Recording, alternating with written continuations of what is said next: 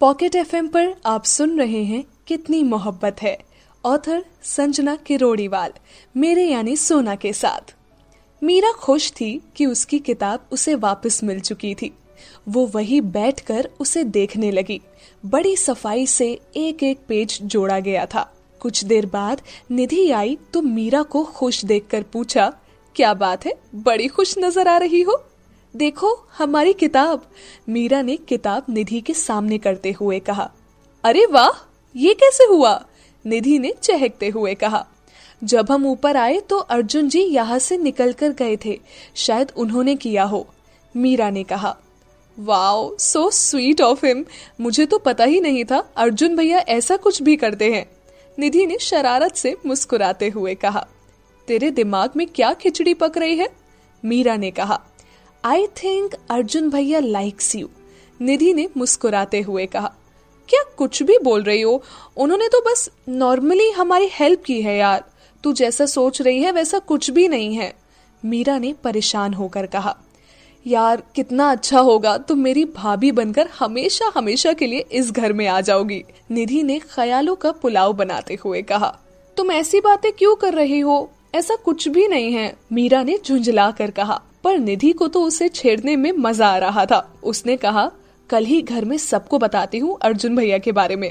हमें तुमसे बात ही नहीं करनी। मीरा ने नाराज़ होते हुए कहा और उठकर दरवाजे की ओर गई। जैसे ही दरवाज़ा खोला, सामने से आते अर्जुन से टकरा गई। निधि, तुमने मेरे लैपी का चार्जर अर्जुन ने अंदर आते हुए कहा, लेकिन आगे के शब्द उसके गले में ही अटक गए। उसने मीरा को देखा और कहा, सॉरी, वो मैंने ध्यान नहीं दिया। कहते हुए अर्जुन मीरा के सामने से हटा और निधि की ओर आकर कहा, लैपटॉप का चार्जर कहा है? निधि शरारत से दरवाजे पर खड़ी मीरा को देखकर मुस्कुरा रही थी। उसने हाथ से टेबल पर रखे चार्जर की ओर इशारा कर दिया। अर्जुन ने उठाया और लेकर बाहर निकल गया।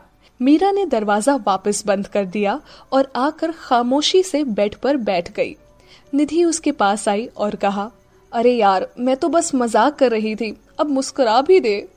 मीरा को चुप देखकर निधि ने उसे गुदगुदाना शुरू कर दिया और आखिरकार मीरा हंस पड़ी। दोनों सहेलियाँ साथ बैठकर पढ़ाई करने लगी। अगले दिन दोनों साथ साथ कॉलेज चली गई। मीरा धीरे धीरे सबसे घुलने मिलने लगी थी। दादी माँ के पास बैठकर तो वो हमेशा कोई ना कोई कहानी सुना करती थी। घर में उसे सब पसंद करते थे। रघु भी दीदी दीदी कह के उसके हर काम कर देता था। बस एक अक्षत ही था जिससे मीरा बचती रहती थी। संडे शाम मीरा परेशान सी कमरे के बाहर हॉल में हाथ में किताब लिए यहाँ से वहाँ घूम रही थी। निधि जैसे ही ऊपर आई, मीरा को देखकर उसके पास आ गई और कहा, क्या हुआ? मीरा ने निधि को बुक का एक चैप्टर दिखाकर कहा, ये समझ नहीं आ रहा है। बस इतनी सी बात। लाओ मैं समझाती हूँ। कहकर निधि ने बुक ली और चैप्टर देखने लगी। लेकिन अगले ही पल उसे महसूस हुआ कि वो तो सच में टफ था। उसने मीरा की ओर देखा और मासूमियत से कहा, यार, ये तो मुझे भी नहीं पता। हम्म कल सर से पूछ लेंगे। मीरा ने कहते हुए बुक वापस लेनी चाहिए, लेकिन निधि ने कहा, वेट, अर्जुन भैया की इंग्लिश बहुत अच्छी है, वो समझा देंगे। मीरा उसे रोक पाती, इससे पहले ही निधि ने उधर से गुजरते हुए अर्जुन से कहा, अर्जुन भैया, जरा सुनिए। निधि की आवाज़ सुनकर अर्जुन वहाँ आया और कहा हाँ निधि वो मीरा को एक टॉपिक नहीं समझ आ रहा। आप समझा देंगे प्लीज़ निधि ने बड़े प्यार से कहा। मीरा की बात हो और हमारे अर्जुन भैया मना कर दे, ऐसा भला हो सकता है क्या? अर्जुन तुरंत मान गया और मीरा से किताब लेकर देखते हुए कहा, ये तो बहुत इजी है, आइए। निधि, तुम्हें भी तो टॉपिक समझ नहीं आया था ना? चलो, तुम भी देख लो। कहते हुए मीरा निधि को भी ज़बरदस्ती अपने साथ लेकर आई और तीनों कुर्सियों पर बैठ गए। अक्षत अपने कमरे में था। संडे को वो कहीं नहीं जाता था। वो तीनों उसके रूम से कुछ ही दूर बैठे थे। उनकी आवाज़ से अक्षत की नींद टूट गई। वो बाहर आया, तीनों को साथ देकर वापस अपने कमरे में गया और दरवाज़ा ज़ोर से बंद कर दिया, जिसकी आवाज़ से तीनों का ध्यान उस ओर चला गया। अर्जुन एक बार फिर उन्हें समझाने में लग गया कि तभी उसका फ़ोन बजा। एक्सक्यूज मी कहकर अर्जुन उठा और कुछ देर जाकर फ़ोन पर बात करने लगा। अर्जुन हेलो हेलो, अर्जुन व्यास बात कर रहे हैं? अर्जुन, जी हाँ कहिए। अर्जुन जी बिज़नेस में आपका बहुत नाम सुना है। मैं आपके साथ डील करना चाहता हूँ। क्या हम अभी मिल सकते हैं? अर्जुन, अभी, लेकिन आज संडे है और ऑफ़िस भी बंद है। क्या हम कल मिले? अर्जुन जी, सिर्फ़ दस मिनट की मीटिंग काफ़ी होगी। वैसे भी आज रात मुझे दिल्ली के लिए निकलना है। अर्जुन ने मीरा की ओर देखा, जिसका ध्यान किताब में ही था। मीरा को छोड़कर जाने का उसका मन नहीं हुआ। उसने कहा, सॉरी, आज नहीं मिल सकते। कहते हुए अर्जुन जैसे ही फ़ोन रखने को हुआ, दूसरी ओर से आवाज़ आई। प्लीज़ प्लीज़, फ़ोन मत काटना। देखो, पूरे सौ करोड़ की डील है। अर्जुन सोचने लगा और फिर कहा, कहाँ मिलना है? एड्रेस मैं आपको मेल कर दूँगा।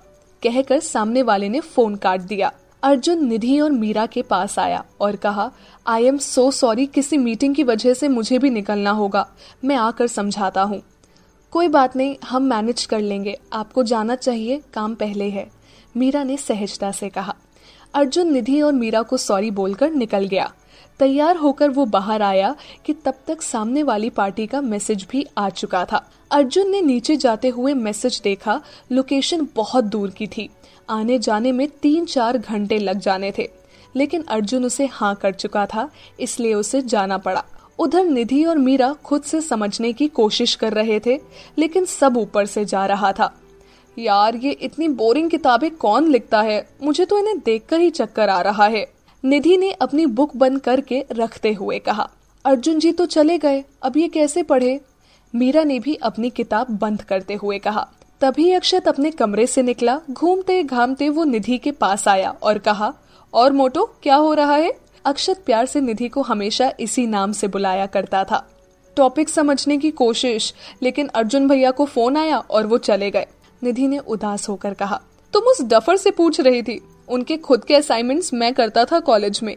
अक्षत ने शेखी बखारते हुए कहा, वो अच्छा पढ़ा रहे थे, मीरा ने धीरे से कहा। Oh really so tell me क्या समझ आया? अक्षत ने कहा। अक्षत के इस सवाल पर दोनों चुप हो गई। सच तो ये था, अर्जुन ने अब तक उन दोनों को जो समझाया, वो सब उनके ऊपर से ही गया था, क्योंकि अर्जुन एक बिज़नेस पर्सन था, और उसके बात करने का तरीका भी वैसा ही था। दोनों को चुप देखकर अक्षत जाने लगा तो निधि बोल उठी। अच्छा आपको ज़्यादा आता है तो आप ही समझा दो। अक्षत रुका और पलट कर वापस आया। उसने सामने पड़ी मीरा की किताब उठाई और टॉपिक पढ़ने के बाद खाली पड़ी कुर्सी पर बैठ गया। अर्जुन, जो पंद्रह मिनट में नहीं समझा पाया, वो अक्षत ने तीन मिनट में समझा दिया। मीरा को ये देखकर बहुत हैरानी हो रही थी कि अक्षत जैसा कॉम्प्लिकेटेड बंदा इतना टैलेंटेड है। अक्षत ने आगे समझाते हुए निधि से कहा, एक कप कॉफ़ी। निधि को तो बस पढ़ाई से बचने का बहाना चाहिए था। इसीलिए उसने जल्दी से उठते हुए कहा हाँ भाई, मैं अभी आपके लिए एक स्ट्रॉन्ग कॉफ़ी बनाकर लाती हूँ।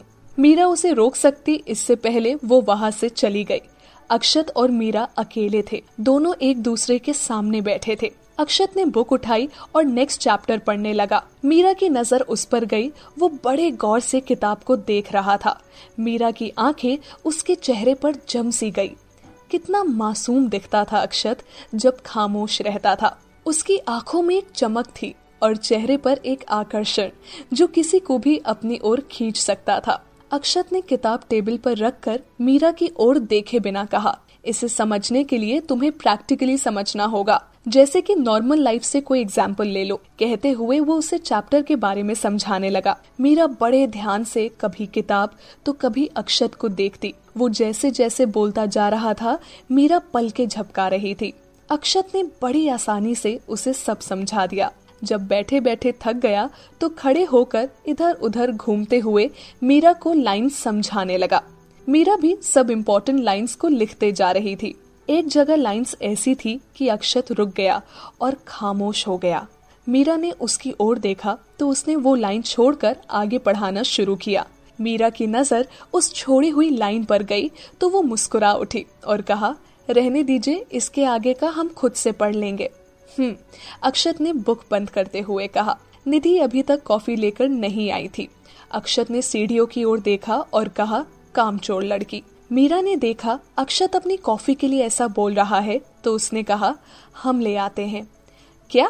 अक्षत ने कहा, कॉफ़ी आपके लिए? मीरा ने कहा, तुमसे किसने कहा मुझे कॉफ़ी पीनी है? अक्षत ने कहा, आपने निधि को इसीलिए तो भेजा था? मीरा ने कहा हम्म कहा था, पर अब मन नहीं है।